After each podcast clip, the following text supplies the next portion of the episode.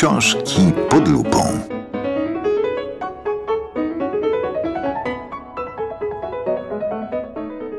Z Małgorzatą Boryczką rozmawia Katarzyna Staszczyk.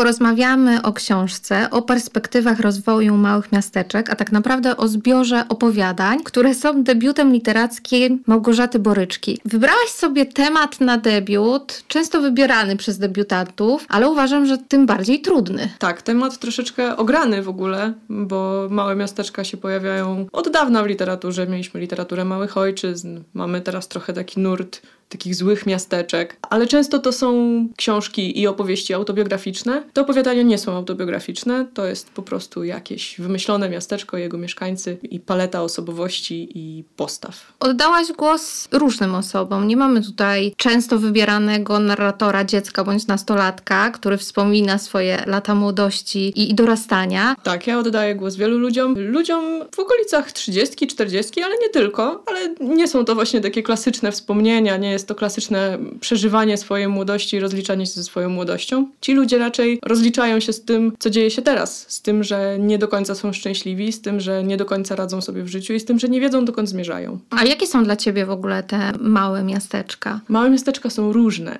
i to jest właśnie motyw przewodni tego zbioru, że nie ma czegoś takiego jak monolit małych miasteczek, że wszystkie małe miasteczka mają taką twarz albo taką twarz. One są różne. Mają twarze człowieka, który się rozwodzi, kobiety, kobiety, która boi się, że jest na coś chora. Dziewczynki, która nie wie, do jakiego pójść liceum i jak ją to ustawi na resztę życia. A można w nich znaleźć szczęście?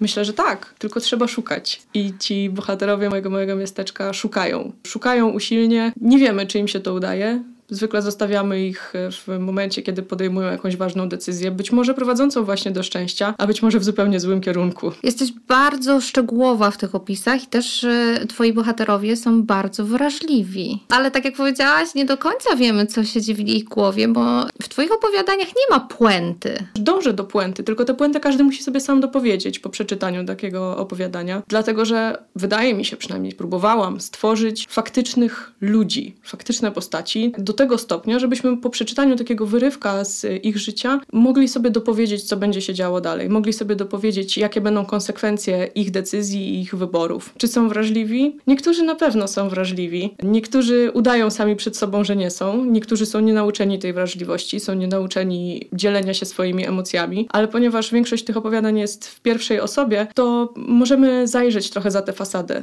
zobaczyć, że próbują siebie i nas oszukać i że to, co mówią, wcale nie jest tak do końca prawdą. A które głosy opowiadało ci się łatwiej? Kobiet, dzieci, mężczyzn?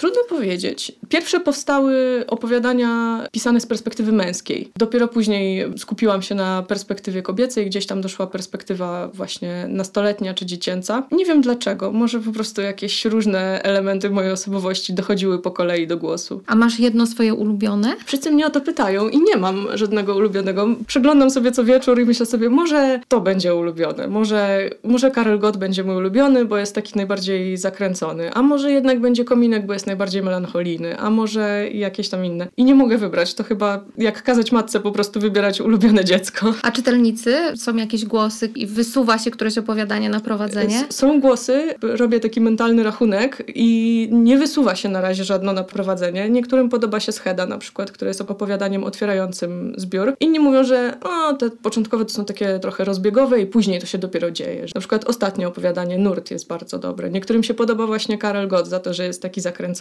Inni piszą, że uronili łezkę na zgubie, czyli opowieści o, o trudnej relacji mężczyzny z kotem. Wydaje mi się, że to jest troszkę siła tego zbioru, że te opowiadania są po prostu różne i różni ludzie znajdują coś dla siebie w różnych z tych historii. A w którym opowiadaniu najbardziej słychać autorkę?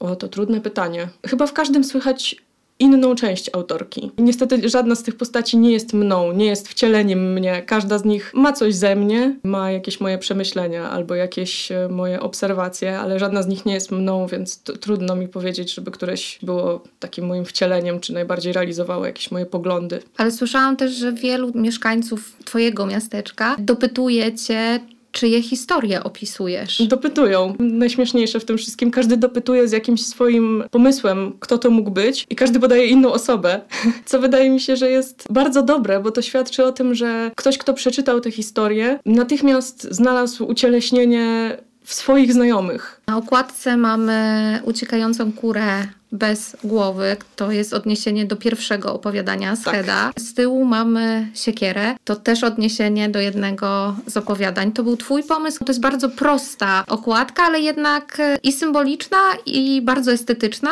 i taka wciągająca. Tak, to tutaj oddaję całą zasługę wydawczyni mojej Krystynie Bratkowskiej i Ryszardowi Kaiserowi, który jest autorem tych rysunków. To oni razem stworzyli tę okładkę i tę propozycję i to była właściwie jedyna propozycja, którą mi przysłali i ja jak ją zobaczyłam, to po prostu powiedziałam od razu, że, że tak, że bierzemy i to jest dokładnie to, czego ta książka potrzebuje i coś, co dodaje jej treści. Jak się rozpoczęła twoja przygoda z niszą, z tym wydawnictwem? Moja przygoda z niszą zaczęła się od studiów podyplomowych Szkoła Mistrzów na Uniwersytecie Warszawskim i w ramach tych studiów podyplomowych organizowany był e, konkurs na najlepszą pracę literacką. Ja ten konkurs wygrałam i nagrodą była właśnie publikacja w niszy.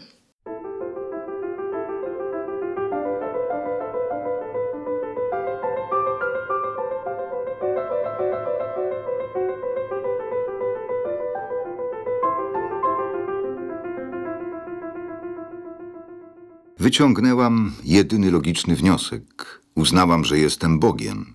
Innej opcji nie było. Słyszę myśli ludzi modlących się w kościele, znaczy jestem Bogiem.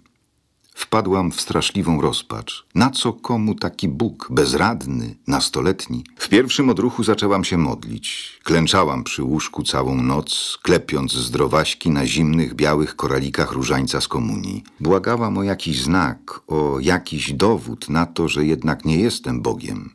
Nikt nie odpowiadał. Nie zapłonął żaden krzew pod moim oknem. Woda w szklance na biurku pozostała przeźroczysta. Rano oświadczyłam rodzicom, że przestaję chodzić do kościoła. Nazajutrz przy drzwiach zawisła dyscyplina. Nie widziałam jej od wielu lat. Tata nigdy nie musiał jej na mnie użyć. Wystarczał mi sam widok skórzanego pasa wiszącego obok kalendarza i krzyża. Zbędne były krzyki czy przekładanie przez kolano. W najbliższą niedzielę grzecznie włożyłam rajstopy, granatową spódniczkę i białą bluzeczkę i ruszyłam z rodzicami w stronę czołgu. Od tamtej pory co dzień wysłuchiwałam, jak rodzice modlą się, żeby to nie był demon albo co gorsza choroba psychiczna. Demon byłby jeszcze do zaakceptowania. To można rozwiązać jakoś, ale psychiczna? Psychiczna, jak będę, to przecież ludzie im żyć nie dadzą. Jeszcze do jakiegoś szpitala, nie daj Bóg, na oddział modliła się mama. Tam pasami do łóżek przywiązują, ludzie tak krzyczą. Widziała w telewizji. Wstyd by był na całe miasto. Już wystarczy, że matka sama sobie grzechy odpuszcza, do kościoła nie chodzi. Już starczy nam tego krzyża. Już nie dźwigniem więcej. Niech no zmądrzeje trochę, modlił się tata. Duże pan nisko się robi, zaraz chłopaki kręcić się będą. A ta osowiała taka, małomówna, żeby mi tylko na lesbijkę nie wyrosła. Matko Boska, taki wstyd. Ty, panie, wszystko możesz. Zrób, żeby ona lesbijką nie była.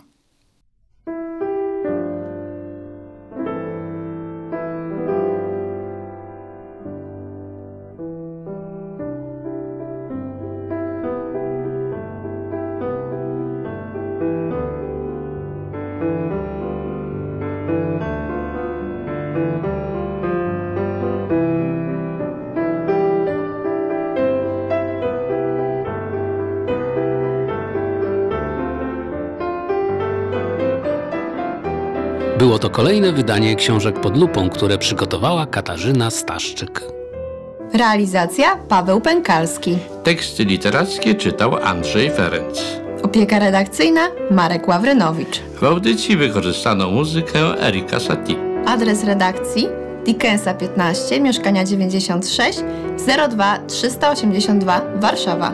Strona internetowa książki pod lupą.pl, adres e-mail redakcja małpa książki pod lupą.pl. Audycję nagrano w studiu Made for Music, strona internetowa madeformusic.pl. Audycja powstała pod patronatem Ośrodka Kultury Ochoty w Warszawie. Strona internetowa www.oko.com.pl